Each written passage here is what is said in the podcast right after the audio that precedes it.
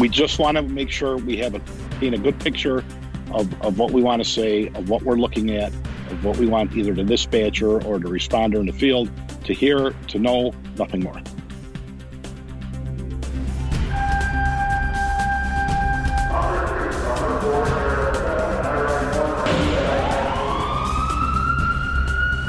From Los Angeles, this is Code 3, the Firefighters Podcast, hosted by award winning journalist Scott Orr. Code 3 features interviews with leading members of the fire service discussing firefighting strategy, tactics, and other topics you need to know more about. Now, here's Scott. That's right, and I will not let Parkinson stop me. Thanks for checking in with me on Code 3 again. You are listening to the show for and about firefighters. Now let's get started. One of the critical skills a firefighter needs is an ability to communicate concisely and completely over the radio, like this. Control 2, Agent 6 is on scene. Single story, single family dwelling. It looks like a boarded up residence. We got fire through the roof. Uh, looks like we're going to defensive. We got some exposure problems to the north. There's a hydrant about 200 feet ahead of us. Uh, this will be uh, passing command to the county one on scene. But sometimes this happens. 42 on the scene. Holy shit. Uh, let's see. Hold on, pull up, pull up, pull up, pull up. Okay, no judgment there. He clearly wasn't expecting what he saw. Some firefighters, especially new officers, get excited when they get on the radio and they're loud, but they don't have much to say. Then the IC has to ask for clarification, which wastes time and ties up the radio. The key is a balance between too much info, and yeah, that happens more than you'd like to admit, and too little info. Here to explain how to find that balance is Mark Szczepanik.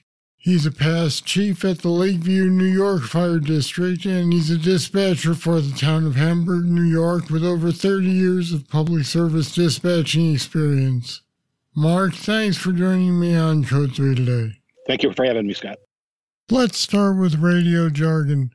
Many, if not most, departments have switched away from using codes, 10 codes, other jargon like that. Some guys say that slows things down, though. Why do you prefer it? Because I think it's clearer. The agency I work in, we have people that come from different agencies, uh, a transfer or however you may have it. Or if we, the town next to us, if they come into our town, we all, we have to be able to communicate.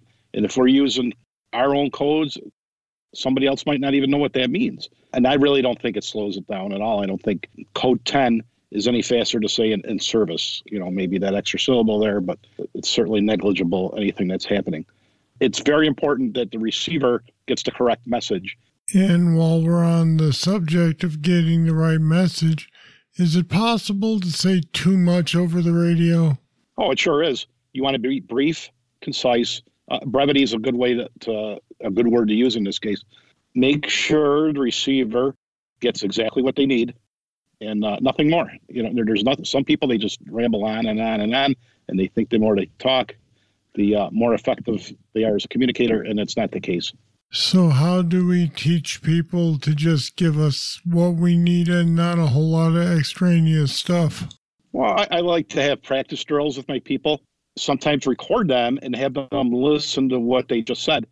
We, we critique together as to how that message was received. Is it received as intended? Does the person listening just kind of tune out halfway through because they're you're just going on and on and on, or are you right on point? And that we want to get our people right on point and both delivering the message and hearing the message. Hey, I think that's a really good point. That if you say too much, if you get into too many details, people start to tune out halfway through what you're saying and they don't hear anything. Correct. We just want to make sure we have a paint a good picture of, of what we want to say, of what we're looking at, of what we want either the dispatcher or the responder in the field to hear, to know, nothing more. Can you give me an example of radio traffic that seems to be clear cut, but it turns out not to be? I sure can. I had a, an assistant assistant chief. We had a call of two youths in the water. And I live right on Lake Erie here. And uh, I was a bit further out than she was. She got there. She gave me an update. She called the chief. I got two youths in the water. She was correct. Well, when I got there, I saw with the two youths in the water, they were up to their waist trying to pull their kayak back in, and there was no, you know, wake or anything. They were fine, just walking under their own power. So while she did give me a, a correct summation of what she was seeing, that's not what I received. You know, to use in the water when you're a fire chief, activated for emergency call gives you a total, totally different idea.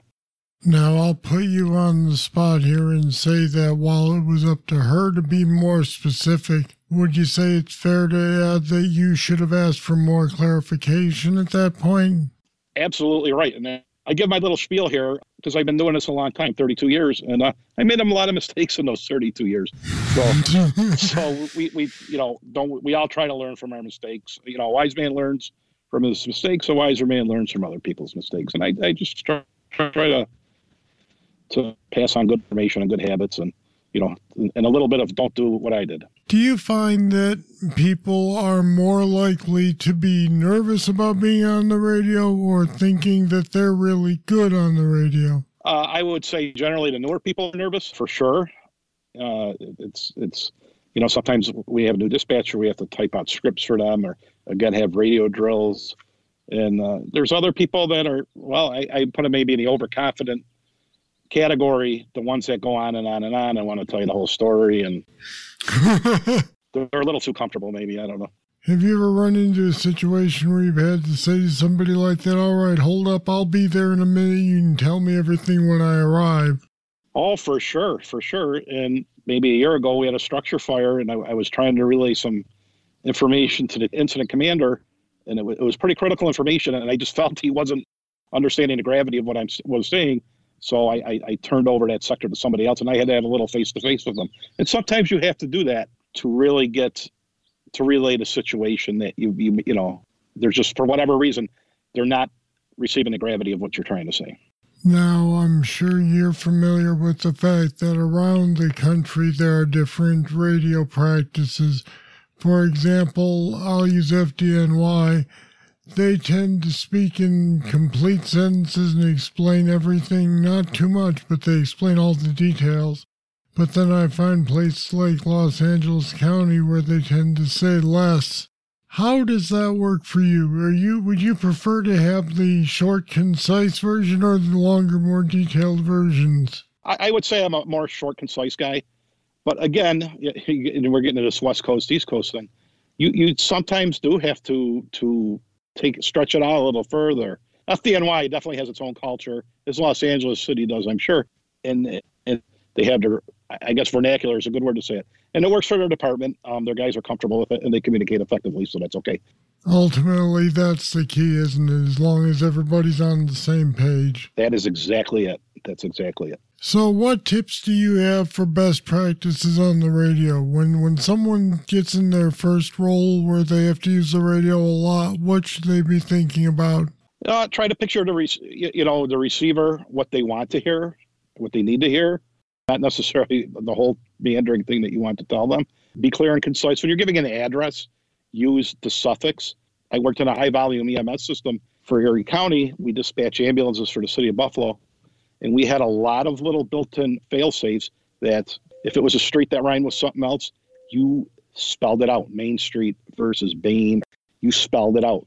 Use street because, you know, in a little town I live in, we have West Parkway, we have West Lane. You have to make sure you're very careful with that. So you need to be specific and not just assume which is probably accurate for the whole conversation you're having. You need to make sure that you're not assuming that the that the guy on the other end knows what you're talking about. Absolutely, absolutely. Have you ever had to deal with a situation where somebody who is maybe newish at this gets excitable, starts talking louder and louder, and doesn't understand that if you yell into a radio, it doesn't make you louder on the other end? Oh, for sure. I, I think somebody, you know, when you're newer, you think, oh, the more important the message, the more loud I have to be. And you have to work with these people to kind of bring them in. Now, sometimes, you know, we'll get dispatched to a call or you'll hear the dispatcher call whoever, and they have that little uh, edge in their voice. So you're kind of on guard, you know, well, something's up here. You know, this is not a routine uh, call, you know, like a working fire or, you know, the police side of robbery. And you can use that to your advantage a little bit to get people perked up. One more question about distorted radio traffic How do you deal with people wearing SCBAs and trying to yell into their radio? Do you have you found a way to work with that? Well, for sure, yelling with an SCBA is just going to garble everything.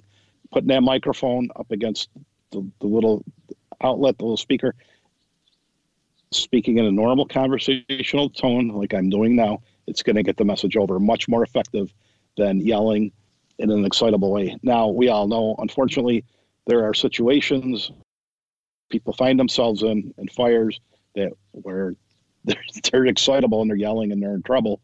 And uh, we just try to work through that. And that's training, training, training. I, I think it's just as more, it's just as important to train with a radio than any other tool in our arsenal. And I was going to ask you about that. You mentioned that a minute ago. How do you do radio training? Do you do that as part of a training evolution where you take the rig and pull line and all that, or do you actually do radio training? Oh, abs- absolutely, absolutely. And we communicate. You know, they get to their room in the house where their fire is, or a simulated fire, or whatever the case may be. And sometimes we'll have an instructor there, what update to give, and let the chief know what's going on. And the chief has to make some decisions on that information and to make some radio communication. So, a radio, whether it's an extrication drill, anything, we try to really incorporate it because it's incorporated with everything we do. All right, Mark Szczepanik, thanks for talking with me on Code 3 today. Well, sir, thank you for having me. After three decades in public service, Mark has heard just about all the ways you can make a radio call, good and bad. What do you think is important to know and do when you're on the radio? You can leave your comments on our website at code3podcast.com slash transmit. There's links to more resources there as well. I've got two requests for you today. First, please tell someone about this show. If you like what you hear, then let your crew know. Maybe your probie, maybe your company officer, whomever you think might get some benefit of the interviews we do here. And if you do find value in these interviews, and if you can swing it, and I know times are rough right now, then please consider making a monthly contribution. It's simple. Just go to code3podcast.com slash support. If you give $10 a month, you get access to the Code 3 Bull sessions. That's extra content that not everyone hears, and I'll be adding more soon. If you can't do it right now, it's all right, I understand. It's still a free podcast. But if you can, I'd be very pleased to have your help. All right, that's it. That's all for this edition of Code 3. Thank you for listening. I'll be back next time with more. I sure hope you'll join me. I'm Scott Orr, and until then, stay safe. To contact us, get more information on today's show, or to subscribe to the podcast, go to code3podcast.com.